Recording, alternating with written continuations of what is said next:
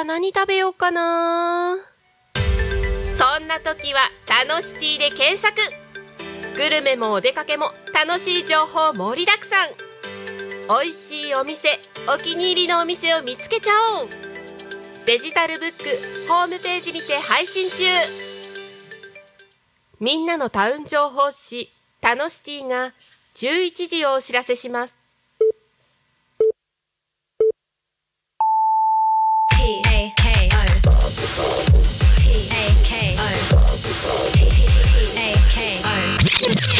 Alchemy FM.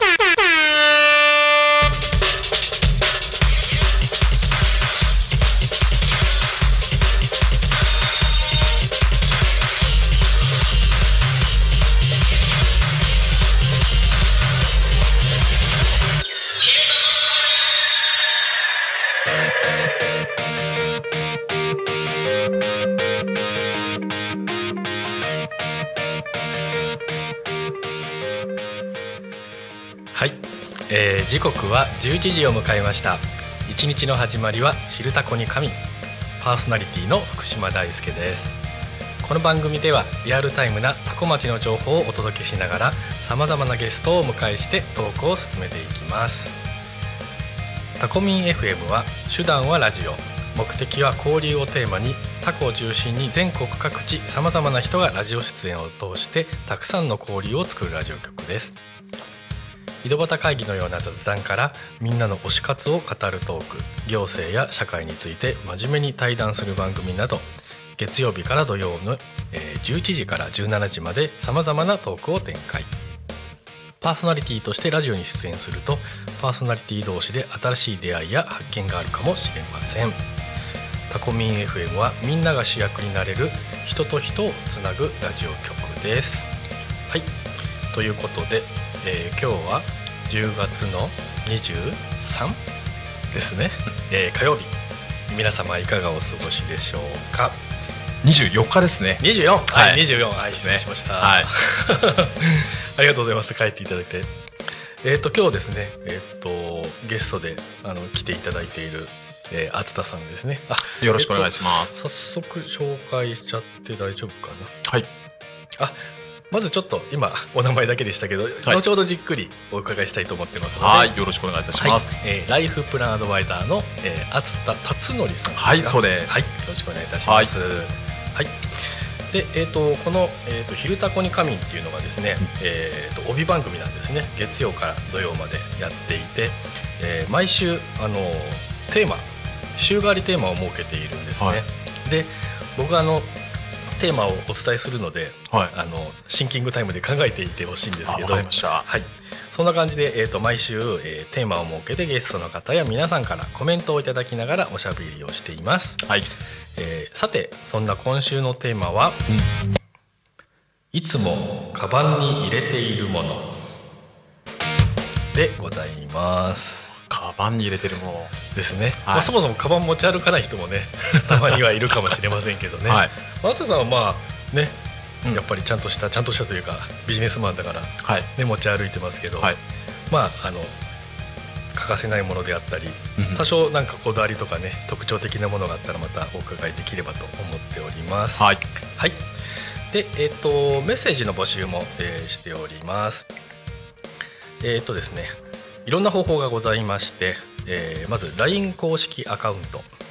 あとは Twitter 改め X もう最近なんか、うん。Twitter 改めみたいなことも言わない媒体もありますよね。ねありますよね。X だけしか言わない、ね。もう早いですね。は X あとはメール、うん。ファックス、い。うん。YouTube のコメントでお待ちしております。えー X、Twitter 改め X はハッシュタグタコミン、えーシャープマークですね。ひらがなでタコミンと入れて、えーつぶやいてください。えっと、だからツイートって言わないですもんね。ね、もうね、いろいろとね、時代が変わってきますよね。ねね。ポストっていうのが今、うん。はい。えーっとメールでメッセージいただく場合は、えーメールアドレスメールアドレス、えー半角小文字で fm アットマーク、えータコミンなんですけど tacomin ドット com ドットコムですね、えー fm アットマーク、えータコミンドットコムタコミンのコア、えー C になりますのでお気をつけください、えーファックスでの、えーメッセージも、えー受付しております。ファックス番号0479 747573 0479-747573になります。LINE 公式アカウントですが、えー LINE でタコミン FM を検索して友達登録してください。で、えーその後ですね LINE のメッセージにて、えっとメッセージが送れますので、えー送ってください、えー皆さんのたくさんな、えーたくさんのメッセージお待ちしております。よろしくお願いします。はい。というわけで、えー改めまして本日のゲストはライフプランアドバイザーの、えー、厚田達則さんですね。はい、よろしくお願いします。よろしくお願いします。えっ、とじゃあですね、はい、まず軽めの自己紹介自己紹介。してもいいですか？はい、ありがとうございます。えーじゃあ自己紹介ということですね。はい。えー先ほど今福島さんからご紹介受けたまわりましたライフプランアドバイザーやってます。厚田達則と申します。えー出身はですね、あの千葉県の私佐倉市うんに、えーもう生まれも育ちもずっとなんですけど43年間、えーおりまして。で私の両親の実家が実はこのね多古町なんですよ。非常にあの今回ゆかりもすごくあってですね、はい。福島さんからこういうふうにお声かけられてすごく私楽しみながら今日来ております。うん。はい。まあ、そんな感じでですね私あの今ライフプランアドバイザーっていうことをやってるんですけれどもじゃあライフプランアドバイザーってどんな仕事かっていうことなんですがまあ一番メインはやっぱりいろんな方のお悩みだったり仕事でいろいろ聞く仕事なんですね。まあ、そこに対して自分が何ができるか、まあ、ベースはそこでやっぱりいろんなお金のお話、まあ、問題いろいろあると思うんですけどそういったものをまず聞きながらどうやったらこう円滑にできるのかっていうのを一緒に考えていく、うん。なおかつその方のお仕事ビジネスどんな思いなのかを聞かせていただいてそれをどういうふうにこう経済活性できるのかなっていうのをメインでやっている。そんな感じのう仕事がライフプランアドバイザー。そんな感じでございます。なはいお相手は個人とか法人問わずですそうですね個人法人さん問わずやっていて、うんはい。今結構私の中で多いのが法人さんですと、あの結構清掃関係されてらっしゃる企業さんとか結構多くてはい。あとは個人事業主で清掃されてらっしゃる方非常にやっぱあのつながりが多いですね。清掃。うはい。ーん。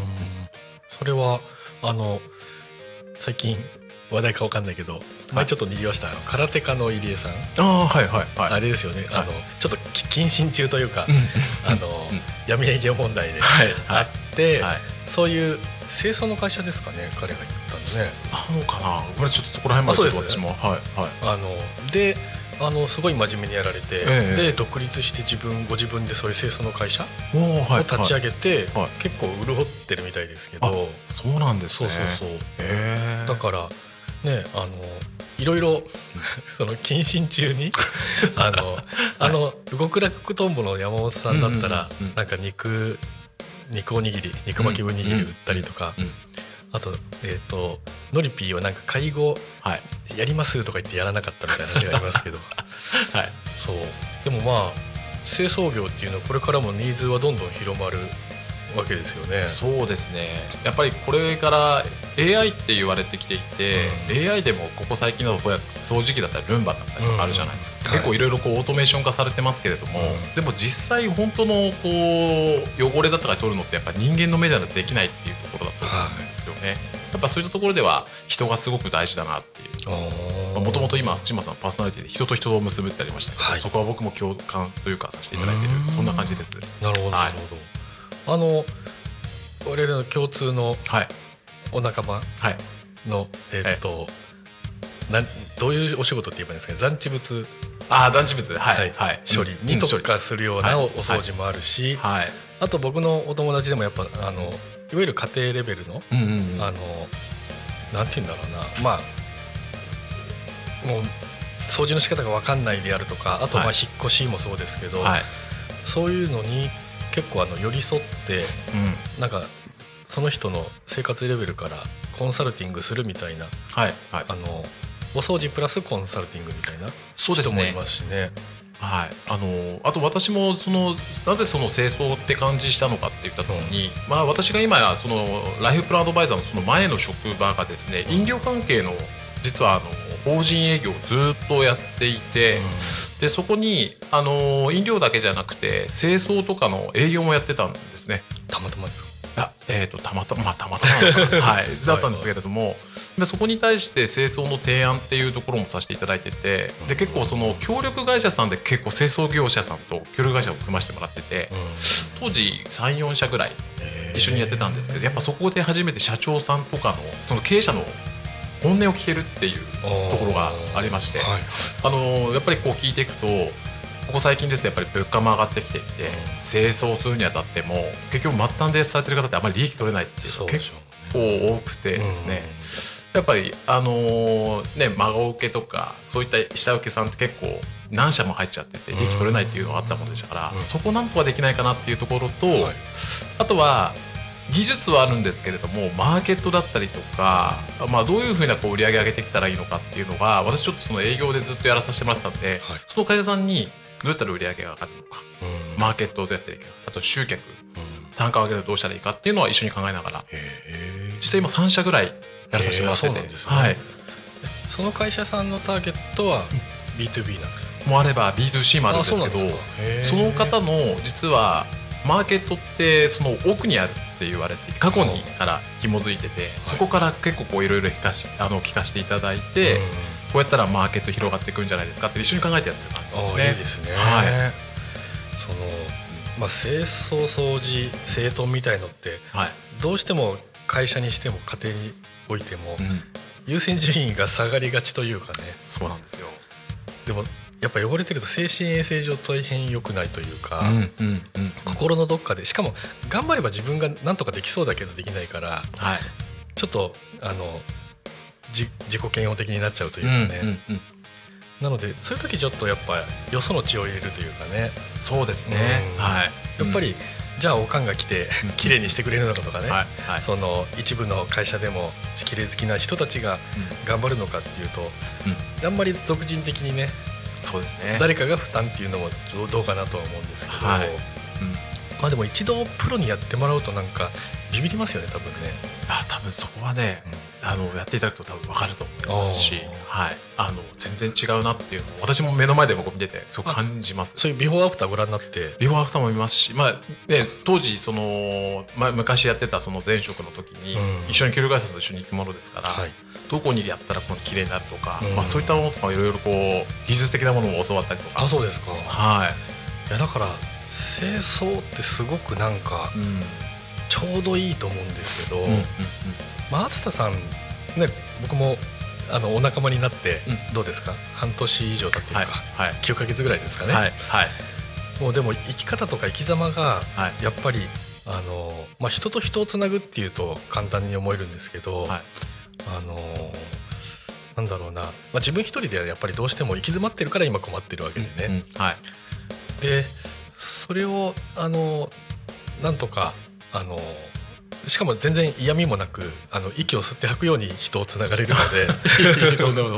そうそうそう、はい。だから掃除っていうのはさっきもお話しした通りあまりに誰でもできそうだけど実は難しかったりうん。するところなので、そこをあの解決するっていうのはとても局所的でうん。面白いとは思うんですけどね。あーありがとうございます。ん。はい。ちなみに、はい。えっとライフプランアドバイザーになられてどんくらいそうですね。今ライフプランアドバイザーやってるのはちょうど3年目えーです、なるほど。それまではずっとその前職の仕事で18年間ずっおとーその時その会社新卒で入って、はい。はい、ずっとやってたんえですね、それどんな会社かって伺って。あ名前言っちゃいます？名前でも言っていいんであれば。あ全然あ全然、あの私前職ですねユニマットライフというところでうん。あの勤めてまして、はい。そこで18年間、うん。あのまず最初ルートセールスっていう顧客回りをして、その後管理監督職をさせてもらってあとは完全にもう新規開発の営業っていう、まあ、ゴリゴリの飛び込み営業だったりとか、はいはい。そんなものもしつつっていう形の経験を得ておですね。おかげさまでいろんな会社さんとかつながりとか、はい。あのーどういうふうにこうつながってったらいいのかなとかそういったところでは面白いっていうところをつながったなとは思ってます。なるほど。はい。ユニマットで、はい。そういう清掃関係のもやってましたね。ああなるほど、うん。はい。僕もだから、まあ、上場企業とかはちょこちょこ渡り歩いていて、はい休憩室にそういうユニマットのやつがあると、はい。ちょっとおおってなりましたけどそれなりの規模じゃないとなかなか入れにくいんまあですかね。そうですね。当時私その飲料の方の部門だったものでしたからやっぱはい。人がたくさんいないと飲まないかったりとかっていうのもあった。うん。まあ、そういったところとか、うん。まあ、あとは一番はここ最近ですとねあのやっぱり人の問題というか、うん。やっぱりこう人間関係で仕事辞められちゃう方とかっていうのがあったりとかあるじゃないですか、はい。時間の関係。なんで当時はあの離職を減らすための飲料いかがですか？福利厚生でみたいな。そんな感じでやってたりとか。へはい。えまあなんか、あの間を間をつなぐ人をつなぐ空間をつなぐツールとして飲み物ってなかなか秀逸ですよね。そうですね、うん。うん。はい。そう。あの最近、はい。あの最近ちょっとあんまり人は言わなくなったけど、はい。あのビッグモーターさんにあ。フェイスブックに投稿したんですけど、うんはい。はい。あのはい。車を2台売りまして。なるほど。そう。はい。で最近うんなんかあんまり言われなくなった気がしたけどまたね新たな新しいニュースも出てきたりしてますけど、まあ、自分的には売りっぱなしであればそんなにどこで言っても同じだろうって思って、でむしろなんか今逆風だからちょっと色つけてくんないかなみたいな下心もありつつ、相見積もりしたんですよね、はいはい。でまあ一番高かったんでビッグモーターさんにうん売って、であのお店も行ったんですよ。はいはいはいしたらやっぱそういうねユニマット的なね、はい。飲み放題みたいな感じになっていて、はいはいあ結構車とかディーラーとかもあるんですかね。そうですね、うん。あのーやっぱりこう来客とかの時にやっぱりこう商談する時にはい。何もないよりかは着座してどうぞ座ってくださいってうん。座ってもらうことがやっぱりカーディーラーさんとかも着座してやっぱ話せるっていうのはねはい。一番商談とかになりやすいっていうケースであればやっぱ飲み物をツール使ってどうぞお座りくださいっていうところでははい。非常にいいんじゃないかなとはねなんか、うん。自分が丁寧に扱われてるようなね気はいがして、はいはい。その最近のビッグモーターでもちょっと気持ちが、ね、上がったんですけど。はいはい。でこちらに18年、そうですね。ははい。で今のお仕事にはい。変わる途中のなんかそういうきっかけみたいなのってあったんですか？そうなんです。よ実はちょっと私6年前からですね、あのー実はちょっと異業種交流組織っていうのところにちょっと今やってるんですけれども、はいあのそこでですね一番良かった当時その18年前18年間やってたのって、うん。一会社員の営業だったんですね。うん。でそこって異業種交流組織の面白いところっていろんな会社の経営をされてらっしゃる方にお会いできるんですよ。あはいで当時会社員だった私が、経営をされている方の経営者と話すことってあんまりなかったんですよね。うん、ああそうなんですね。でそこがおたじおなお互いにですね誰々さん誰々さんって言い合えるようなそんな環境で、うんそのやっぱり経営に対する思いだったりとか、あとは一番良かったのは経営者一人一人ってやっぱり全員すごいなって思ってたんですけど悩み事をお互い言えるっていうところの環ああ境なるほどねこれを聞いてると一緒になんか伴走したいな一緒になんかできることないかなっていうのがへこの6年間でずっとそれをやっていて、それを前職の時に会社にはい。その組織時代はお困りごとなんですかとかどんな方伝えたらお役に立てますかとかっていう質問をよくするんですけれども、はい。それを前職の時やってたらうん。最初会社のねお客さんですからねこいつ何言ってんだうんうんありましたけどでもずっとそれ繰り返してくると本当にそこの会社の人たちとかの悩み事を人の問題だったりとか、経営者の今後悩み事だったりとかっていう聞けるこの環境がすごく自分の中で何かこうつなげられるんじゃないかなっていうところがあってそこが一番の発信なのかなって思いましたね。なるほど、はい。そっか。うん。えにしてもそういう、まあ、あの経営者さんとはい。触れ合える、まあ、うん。そういうお悩みなどが聞ける、うんうんうんうんでそういう手段としてのライフプランアドバイザそうですね。ーに行ったのはどういう？あのそうなんです。実はうん。前職私がその会社さんの経営者さんとかに、はい。要はその異業種交流組織以外でも、うんうん。前職の時にやっぱり経営者の方とかとよくお話しすることと、あと清掃業の方の経営者の方とよく話すことがあって100人話してったら約9割の人がとある共通点のお悩み事を言ってたんですよ。で何かって言った時やっぱり最終的には経済的な不安っていうところが金。そうですね。うあの経営者としては本当に従業員にお金払っていけるのかうん。とか、これから先本当に会社として大丈夫なのかっていうやっぱそういった一人で考えられてることがあって、ん。経営者は結構孤独ですっていうふうに言われるんですけどもそれを一緒に考えていけるっていうそういう聞けるのがこのライフプランを通してですねその方のビジネスライフプランだったりとか、うんその人の生活であったりとか聞くことによって一緒にどう解決できるかっていう、そういったものをやっていきたいなっていうところから、はいっていうところですなねる。ほどはい。今そのビジネスライフプランっておっしゃったんですけど、ええはい。それしっくりきますねあ、ありがとうございます。あのライフプランっていうとやっぱりちょっと個人っぽい気がうんしちゃうんですけど、まあはい当然社長さんも個人ではあるんですけど、はい。でもやっぱり家庭の顔と、ね、仕事の顔を持っていて、はいはい。だからライフプランアドバイザーの厚田さんですって紹介されるとあ生命保険かなんか入った方がいいのかなって思っちゃうかもしれないですけど、はいはいそういうことじゃなくてその、まあ、ビジネスっはい。ていう冠がついてると確かにうん。あどういうこと相談できるんですかってはいなりそうではありますけどね、ええはい。そっかそれで今3年そうですね。うーんでもやっぱりそのあちなみに前回もそはい。のビジネス組織の名前は具体名を出したんですけど、はいはいはいはい。はい。それは出してもあ、全然そこは全然大丈夫ですね。はい。はい。はい。その BNI という、ね、そうですね。BNI です。はい。BNI 僕いいと思いますよ。あ、本当ですか？いやいいって僕も偉そうなこと言いますけど、はい。ちょっと単に類ないですね。いや本当に、うん。あの BNI って面白いなって、はい。結局あのイメージがなんかビジネスつながってなんかご自身のビジネスが売り上げ上がるっていうそんなイメージ持たれる方も多いと思うんですけど、はい。はい本当はでもそういったことではなくて、あのどういうふうに一緒にこうできるかっていう仕組みが作れるところだと思ってるんですね。でそれを BNI だけではなくて実際私がこういったあのライフプランを通していろんな方をやっていっていろんな地域でどういうことができるかとかそういったのも一つの仕組みとしてできてるっていうところではうんあの今回本当清掃に関すること。はい。まあそれが本当今回いい仕組みというか作れるようになってうんうん。まあ埼玉で清掃業のとこういうふうにつながったりとかうん。神奈川でこういうふうにできるんじゃないかとかっていう企画をちょっとはい。作らせてもえーらって。はい。でもそのうん。清掃というキーワードがあのタグとしてあずさんにあるっていうのは僕今日インプットきました。ありがとうございます。今日初めて言ったかもしれない。ですよね。そうですね。はいはい。はいはい。えーえちょっと話前後しちゃうんですけど、はい。今週のトークテーマがいつもカバンに入れているものなんですけど、当然働き方生き方によってはい。中身は変わってきてるわけだと思うんですけど、最近だとなんかまず最初にこれっていうのありますか？もうあります。これははい。全員職の時からずーっと変わらないんですけど、うん。ここにあります。おー。手帳なんですよ。手帳、やっぱ手帳って、今最近やっぱり IT になってパソコンだったりとかスマートフォンで皆さんこう日程と管理ってあるんですけど、うん。うん僕はどっちかって言ったらずーっとアナログなんですが手帳なんですね、はいはいはい。で手帳って見るとその時の直筆があってこの時こうだったなっていう感情がその時の方がすごく分かってきてて、はいはい。データでこう入れちゃうと、ん。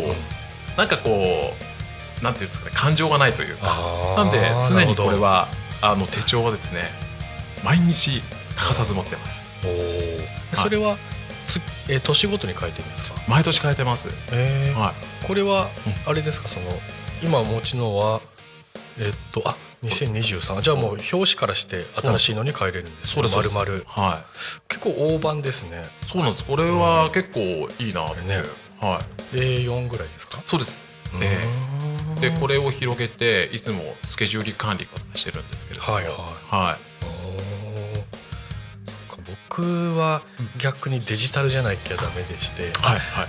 とは言っても、うん。えーっと未来の予定はデジタルにしてあいて、うんうんうんうんでなんか振り返りとかは紙でやることあなるほど。があるんですけど、はいはい。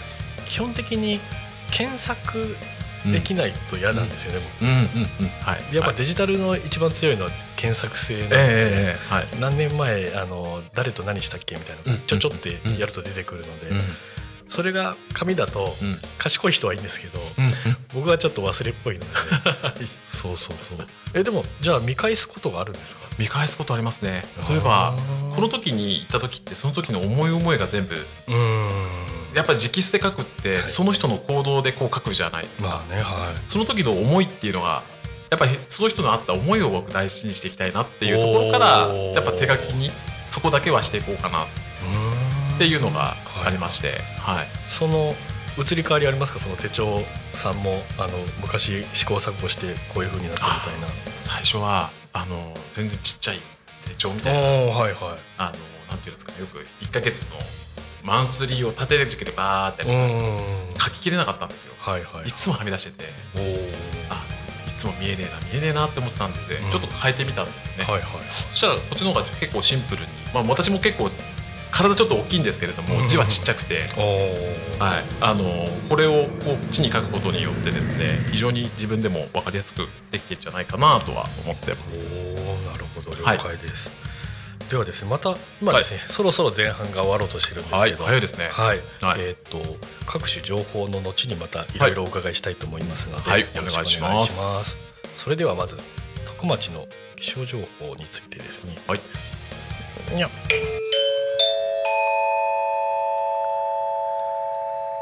多古町の気象情報をお伝えします。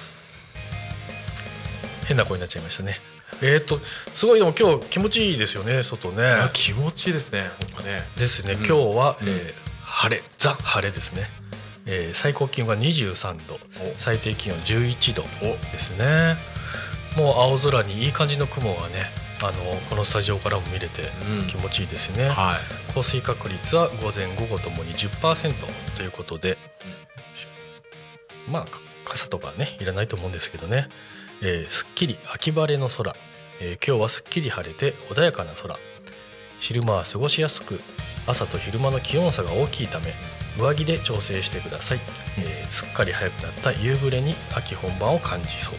ということで寒暖差確かにすごいですよね、いやーそうですね。うん。はい。なので、まあ、僕は比較的おデブ寄りの人なのであの着て脱いでっていうのが自由にできないと困る人なんですけど で私も一緒です。ですか？はい。あとあれですよね電車とかよく乗る人はねはい。あの外の気温と、部屋の気温と電車の気温がまたいろいろ違うから本当そうですね。気をつけないとはい。さてで、えー以上でございますね続いては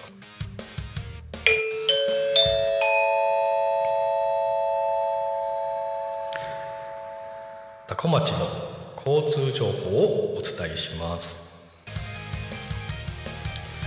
はい。えー、とお時間はよいしょちょっと待ってね。書いてあるかな。えー10時50分現在の情報ですね。交通情報をお伝えします、えーまず事故の情報等はございません。はい、えー通行止め規制の情報もございません。渋滞も大丈夫ですかね？うん、流れてますね。流れてまあまあここのこの前は一応国道なのかな？はい。だけどまあ一車線ですけどね、ははい。い、ちゃんと流れておりますということでございます。はい、えーそうしましたら行きましょうか。にょ今日もタコ町は平和です。はい、はい。こんな平和な景色があるんでしょうか。やっぱ田んぼがいなんか彩りいいですね。いやーそうですよね。タコってね。うんはい。もうなんか外国人にうんスケッチさせたいですね、この、そうですね。もともとあのタコってね、お米でも有あ名あですよねはいはいあれ天皇上納米でしたっけ？言われてるんでしたっけ？存じてません。あ、そうです。はい。なんか最近もねうん。多古町の、あれ？ちょっと天の声さん知ってます？あ天の声さん。はい。天皇上納米なんですか？そうです。あおそうでした。よかった。すごいですね。恐ろしいですね。あとはそんな昔、はい。築地の寿司職人が独占してたということから幻の米と言われてます。へえそっか。なるほど。地元の人が食べれないみたいなうん。あれなんですかね。あでもそうです。私も実家というか、実家桜なんで桜市なんですけれども、はい私の両親がタコこちらの方なんですが、うんうん。あのーなかなかね現地のタコ米あんまり食べるか。まあ食べる人は食べてますけれども、うんうん。普段であんまりねなかなかた、ね、食べるというのもね市場によっても結構金額違いますもんね。おお、はい。なるほどね、はい。まあ天皇に食べていただくっていうのは相当なき基準というかね厳格なのがあるんでしょうね。ね。いやいや素晴らしい町の誇りですね、はい。えー続いて地域のイベントの情報などをお伝えしたいと思います、えーまずはですね、えー、と11月4日土曜日ですね「えー、It's Showtime 共に照らそうこの街の未来2023」ということで、えー会場が捜査記念公演で行われます、えー11月4日土曜日10時から16時ですね、えー捜査記念公演というのが、えー捜査市役所の北側ということです、えー内容が盛りだくさんで、えー捜査高校吹奏楽部、えーあとはギター部、えーチアダンス、えーシリーズ、えーダンスヒロエズスタジオさんなどなどの、えー、とステージパフォーマンスなどが、えー見れるみたいですね。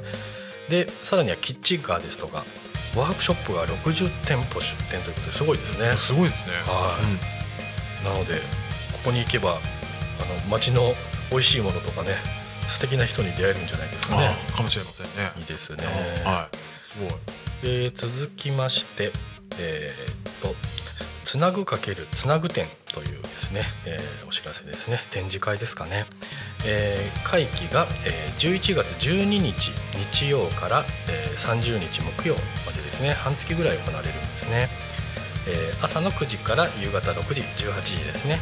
まで、えー定休日は水曜日ということですが、えーどんな展示というと、えー多古町内の福祉施設などの利用者が描いた絵を町内4人の作家に出品してもらい展示を行うということです。作家はそれぞれテディベア服飾ラググラフィックデザイナーにお願いしました。ラグ欲しいんですよね。見に行きたいなつなはい、つなぐ点つなぐつなぐかけるつなぐ点、えーつなぐ点をきっかけに、えー視点を変えることによって新たな気づきを感じてもらえたら幸いです。ということでございます、えー期間中会場のアンケートにお答えいただいた方にオリジナルグッズのプレゼントも、えーご用意する予定ということでございます、えー場所が、えー、いきいき健康サロンタコ、えーこの会場の名前がワーカチート。ひらがなですね全部和音の和に小さいあで和カチートどういう意味なんだろう気になりますけどね。ね。はい。住所はタコ町タコ2721の1ですね、えー特設ギャラリータコで行われます。でお問い合わせはタコ町観光まちづくり機構、えー電話番号が0479-85-8066で、えー問い合わせができますのでよろしくお願いいたしますというわけで秋はねイベントも盛りだくさんでございますね、はい。さあさらにはお知らせがまだいっぱいあるのでお伝えしたいと思います、はい。どれにしようかな。おちょちょちょちょごめんなさい。これ気になりますね、えーポップ。売れる POP ポップの秘密を楽しく学ぼう。ということで主催が徳町商工会さんですね。えー、ちょっとこれ出たいなえーたった1週間で山積み商品が空っぽに初心者でも分かるできるすごいポップの書き方教えますスペシャルということですね、えー POP をやってるけど、えー効果が上がらない、うん。えーそもそも苦手だから無理といった方向けに、えー事例満載で紹介いただけるということです、えー、と先生が増沢美沙夫さんという女性の先生ですね。うーん気になる。あ本も何冊か出されてるっていうことでねお気になりますね、はい。えー日時が11月17日金曜、えーに、えー14時から17時ですね、えー、タコ町商工会館2階で行われるということでございます。参加費無料。ということです。えー、とお電話またはファックスでということなので電話番号が0479-76-2206 0479-76-2206タコ町商工会までですね、お問い合わせですとかお申し込みができます。もう一個いきましょう。はい。えータコ町の旧車大集合イキイキフェスタタコ2023タコ町にある旧車を大募集。旧車ってあの古い車ですね旧車、ということで、えー11月23日木曜祝日に、えー開催されるイキイキフェスタタコ2023においてタコの旧車大集合。ということで町内に眠っている旧車たちを展示するイベントがあるということです、で、えー皆さん持ってる方にとってはね大事な大事なお車だと思うんですけど、えー、イキイキフェスタで展示してみんなで盛り上げていきましょうという企画でございます、えー応募条件は多古町在住または多古町の企業団体にお勤めの方。車両の条件があるんですね。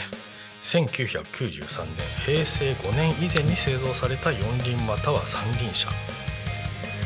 同型式車の場合は1998年平成10年式まで、平成生まれでも旧車になるんですね。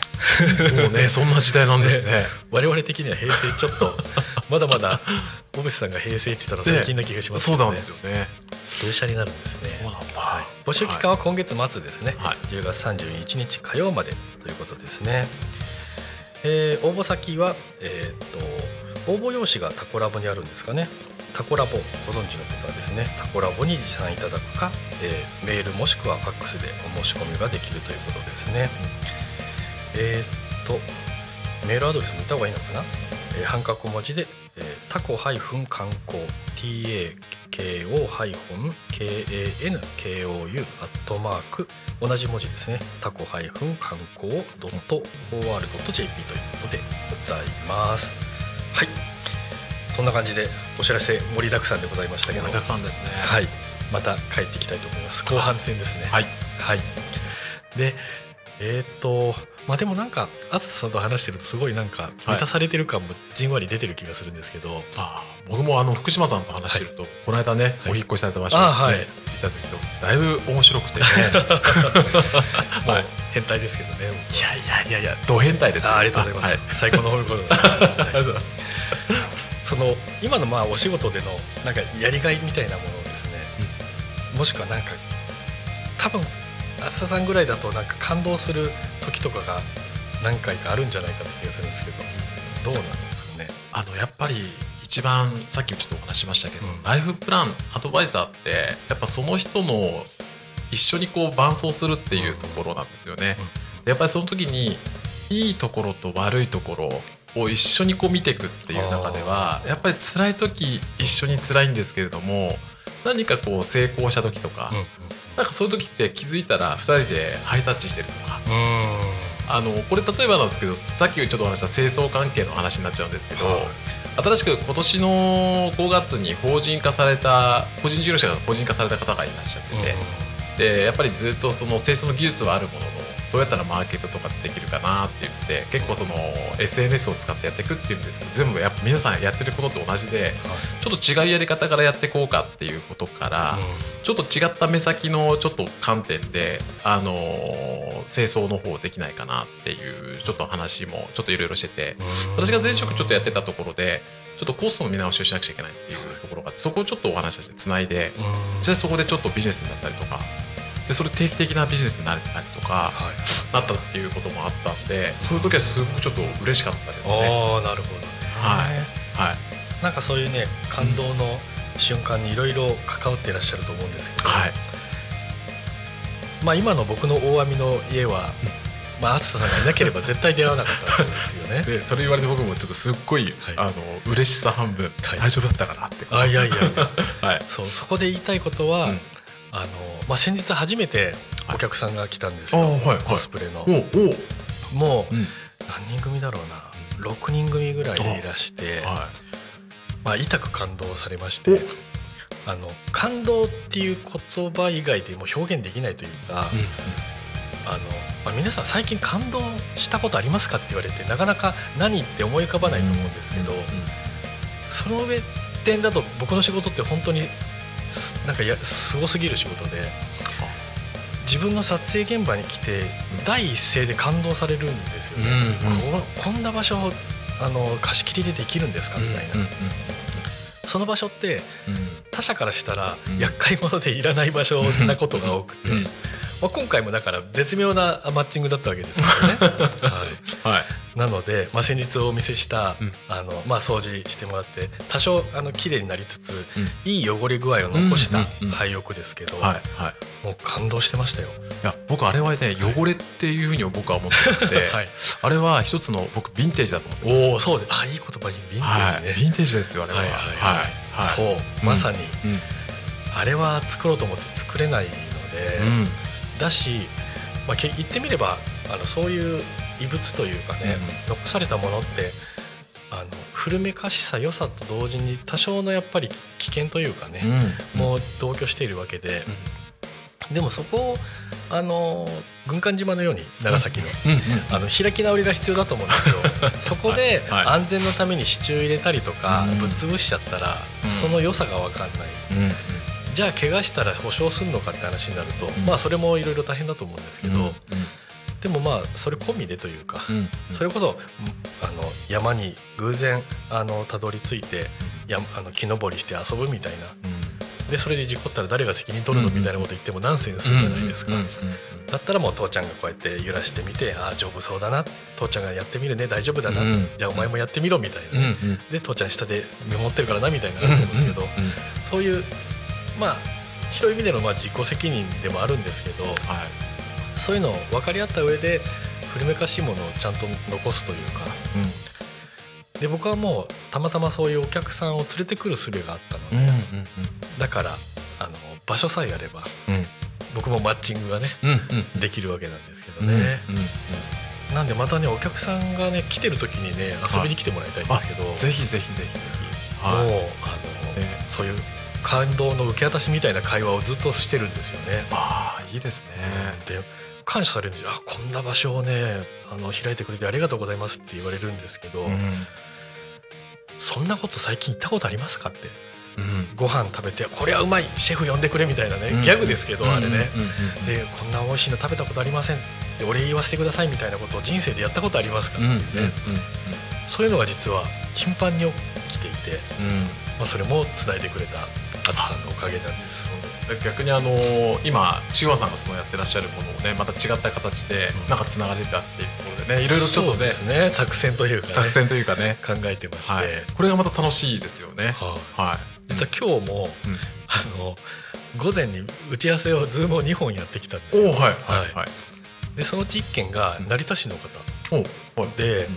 あの朝散歩うん。をズームでやってるほうほう朝散歩ズームははい。であの、まあ、その方は実は BNI の方なんですいよね、ええうんであ散歩かなるほどって思ったんですけど、うん。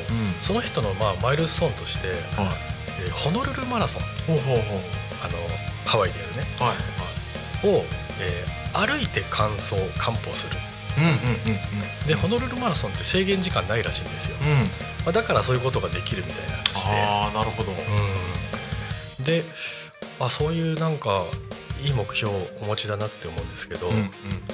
でまあフルマラソン47.195キロ、はいはいはい。でそれを歩く、はいまあ、なかなかハードだなって思うんですけど、うんうん僕大学時代にうん。埼玉はい。の本庄市から高田馬場まで2日間かけて歩く。距離が100キロなんですけど。まあ歩くところも変態ですね。大変態ですね。そうそうそう、はい。であのそのイベント僕大学1年2年はい。出て両方ともええ。完歩したんですけど、はい。はい。もう普通のメメンタリティーでは歩き続けられないので、うん。うん。1年目ははい。あのセーラー服というかあのブレザーを借りて 女子高生ちゃんとあすね毛も剃ってやったんですけど大丈夫でした？あ大人気でしたね。あ大丈夫じゃなくて大人気だったんですね。大人気でした。あよかった。そう。あなるほど。可愛い可愛いって。ええ。そう。見てみたいそうなんです。そうなんです。で2年目は、はい。あのサザエさんの格好をしてまた？そうなんです、はい。なんでそういう買い物かごを持って、うんうんはい。であの美容院でウィークとか使うんってはい。ちょっとサザエさんにしてくださいって言ってはい。でそれで西武線乗って高田馬場 まで行って高田馬場から現地に電車で行ったのかな、うん、本庄の方まで。いやすごいですね。でもうあの最初は楽しい、うん。ワッキャワッキャしながら、やっぱコスプレしながら歩いてると楽しいから歩くんですけどはいもう途中ぐらいからもうグロッキーなサザエさんが歩いてるみたいな。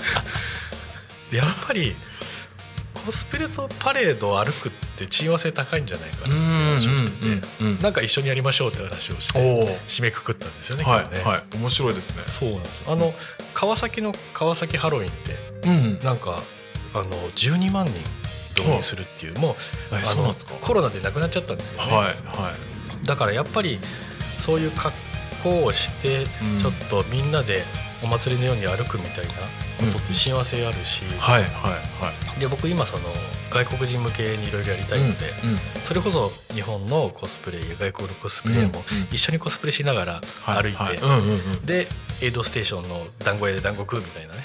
いいですね。できたらいい。こああいいですねそれね。とも考えてるんですけど。あ。素晴らしい。まあ、この方のすごいなじゃああの団子屋紹介しようみたいな。なんかピピピってねあこの人とつないだら面白いみたいなねなんかこれ僕の癖なんですかね、はい。なんか人のこうやってらっしゃるものをこういうふうにつないだらとかってマーケットやったら面白いんじゃないかなって。そうですね、はもうそれこそあのタグみたいのが可視化されたらいいのにと思うんですけど、うん。あのスカウターだと戦闘力分かるじゃないですか。みたいな感じであこの人今欠けてる欲しいものは何だなみたいな、はいはい。そう。あなんかあの漁業の人とつながりたいんだみたいな、うんうんうん。じゃあみたいな感じでねうん。ちょっとそれ開発してほしいですね。ああなるほど。脳波となんかつないではい。その人が今欲してるもの。はで個人情報証なんかギリギリ 見えてもいいようなね。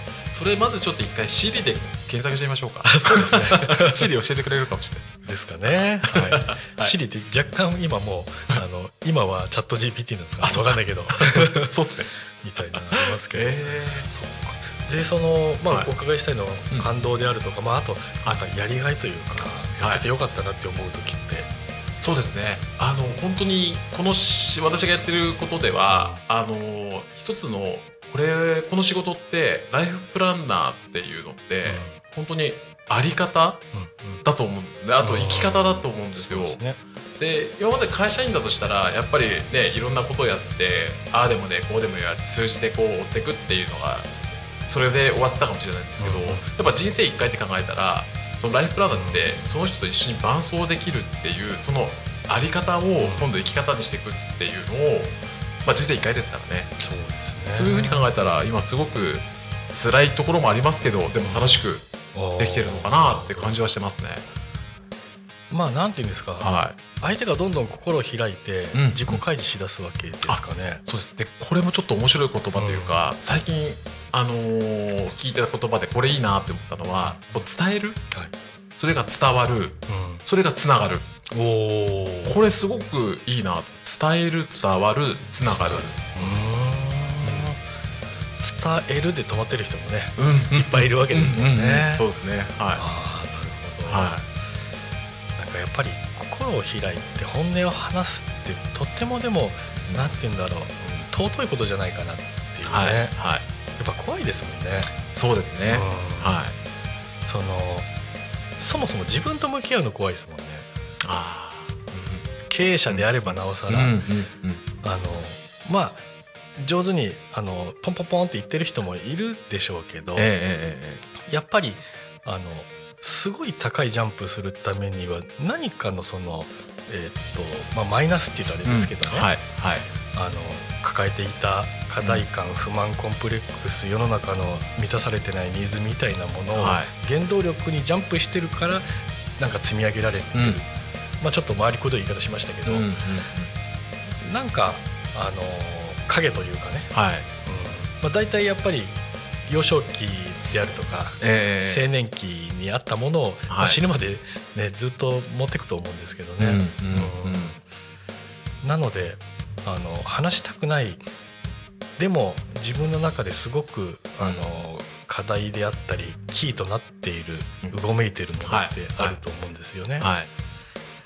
まあ、それがもしかしたら実は最近僕やっぱ金はそうだったなって気がするんですよね、うんうんうん。まあ、実家がすごい貧乏だったので、うんうんまあ、そういう意味で金で金以外で解決できることもあるけど金で解決できることまあまあ多いよっていう、うんうんうんはい。最近もそんな話しましたからね、そうですね。はいはい。はい。いやでもそれはすごい思いますね、うんうんうん。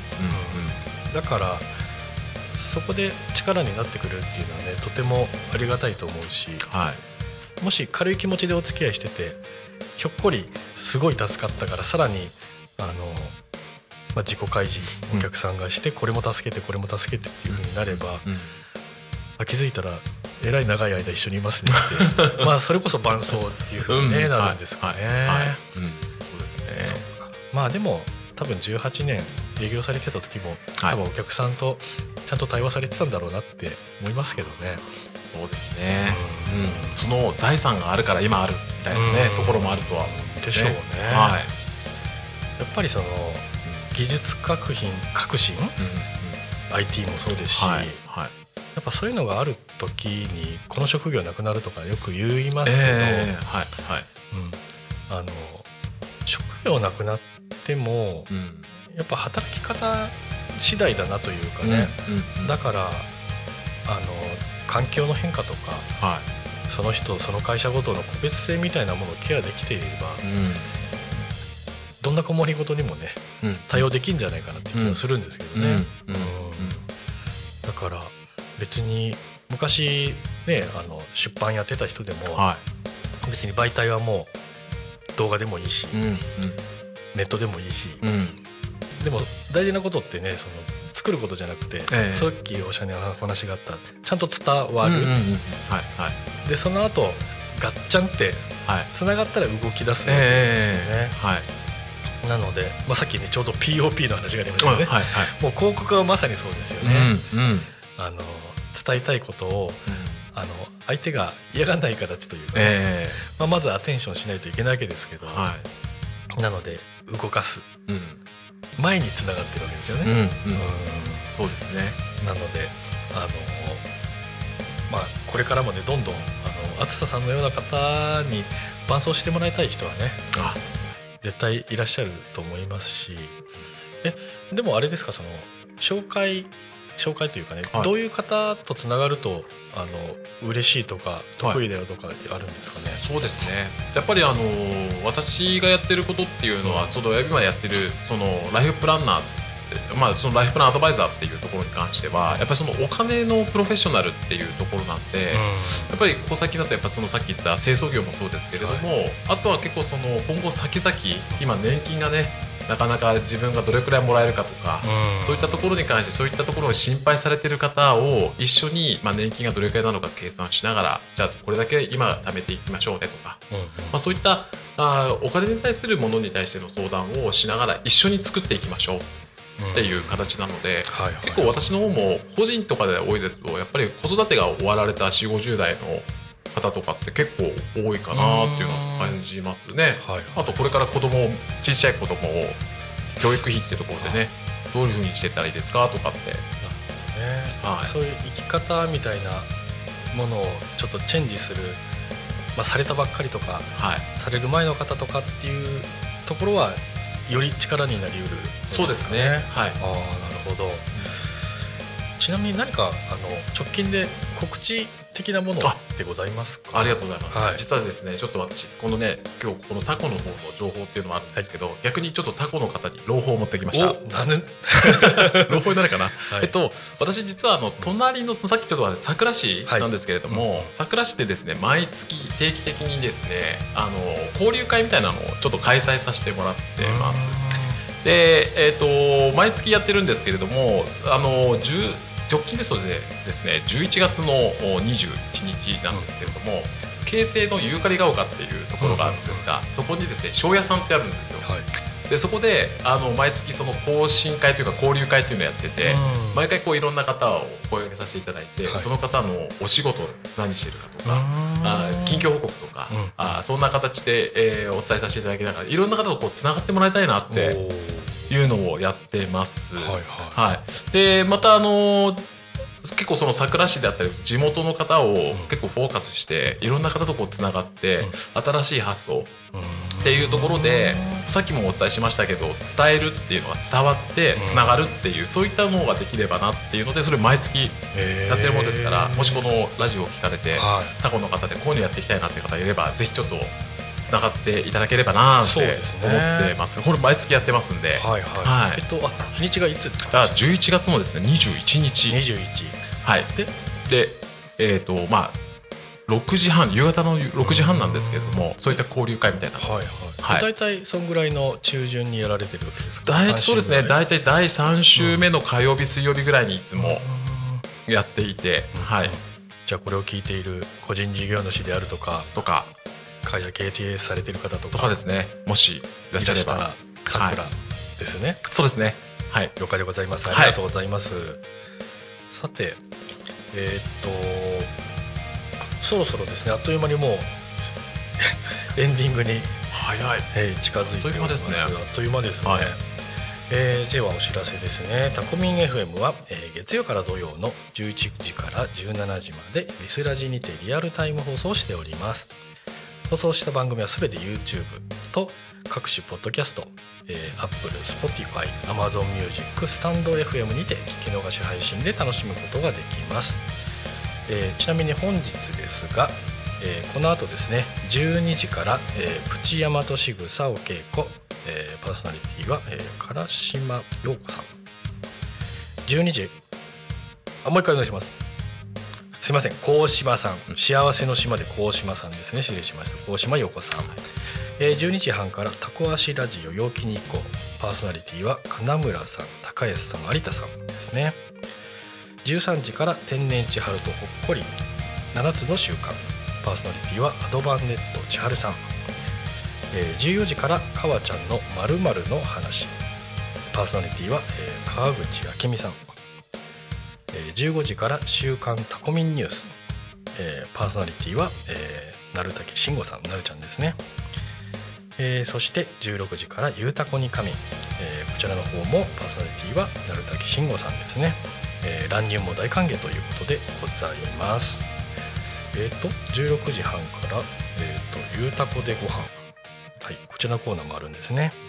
はいという感じでございます。そして、えーまたですね、えーお知らせですね、えー11月3日にあるイベントですね。えータコミンを作ろうというイベントがございます、えー11月3日祝日の金曜日ですね、えー朝の10時から12時まで。参加費は500円。えーと場所はタコラボ、えー、タコ町タコ2444の1ですね、えー定員は10名で保護者同伴で小学生も参加可能ということでございます。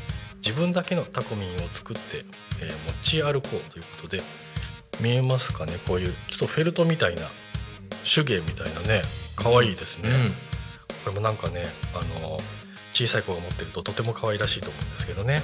はい。あとは続いてはい、えータコミン FM のパーソナリティ説明会がございます、えー日時は11月の18日土曜日とあとは12月の2日土曜日ですね。はい、えーインスタグラムのプチセミナー付きということですね。気になりますね、えーどちらかの日に、えー参加いただければ大丈夫ということです、えー時間は、えーどちらともですね。13時半から15時。会場は、えータコラボに来ていただくかオンラインかということですね。参加費は無料、えー学歴職歴不問です。で、えー相談コーナーも、えーございますということですね。ぜひ。来ていただけたらはい。相談もね。はい、えーまあ、パーソナリティの数が今50人ちょっとですかね、で、えーっとまずは100人を目指すということでね。ぜひともお仲間になっていただければと思います。はいはい。じゃあそんなわけで本日は、はいえーゲストに来ていただいた厚田辰徳さんでした。はい。ありがとうございました。す。また遊びに来ていただきたいあです。そうですね、はい。ぜひちょっといろんな方も連れて行きながら遊びにちゃっても。いいですか遊びに来ちゃってもいいともで。今からね もうすぐですかね。うんそうですね。ね。はい。ねあっという間になくなりましたけどね、はい。素敵なものも、うん。まあいいともあのなくなっちゃったんで。はい。1時間早くタコミン聞いてねと。そうですね。いうことで。はいはい、では、えー以上パーソナリティの福島大輔でした、えー毎週火曜日私担当してますのでまた来週お会いできたらと思います。それではまたごきげんよう。さよなら。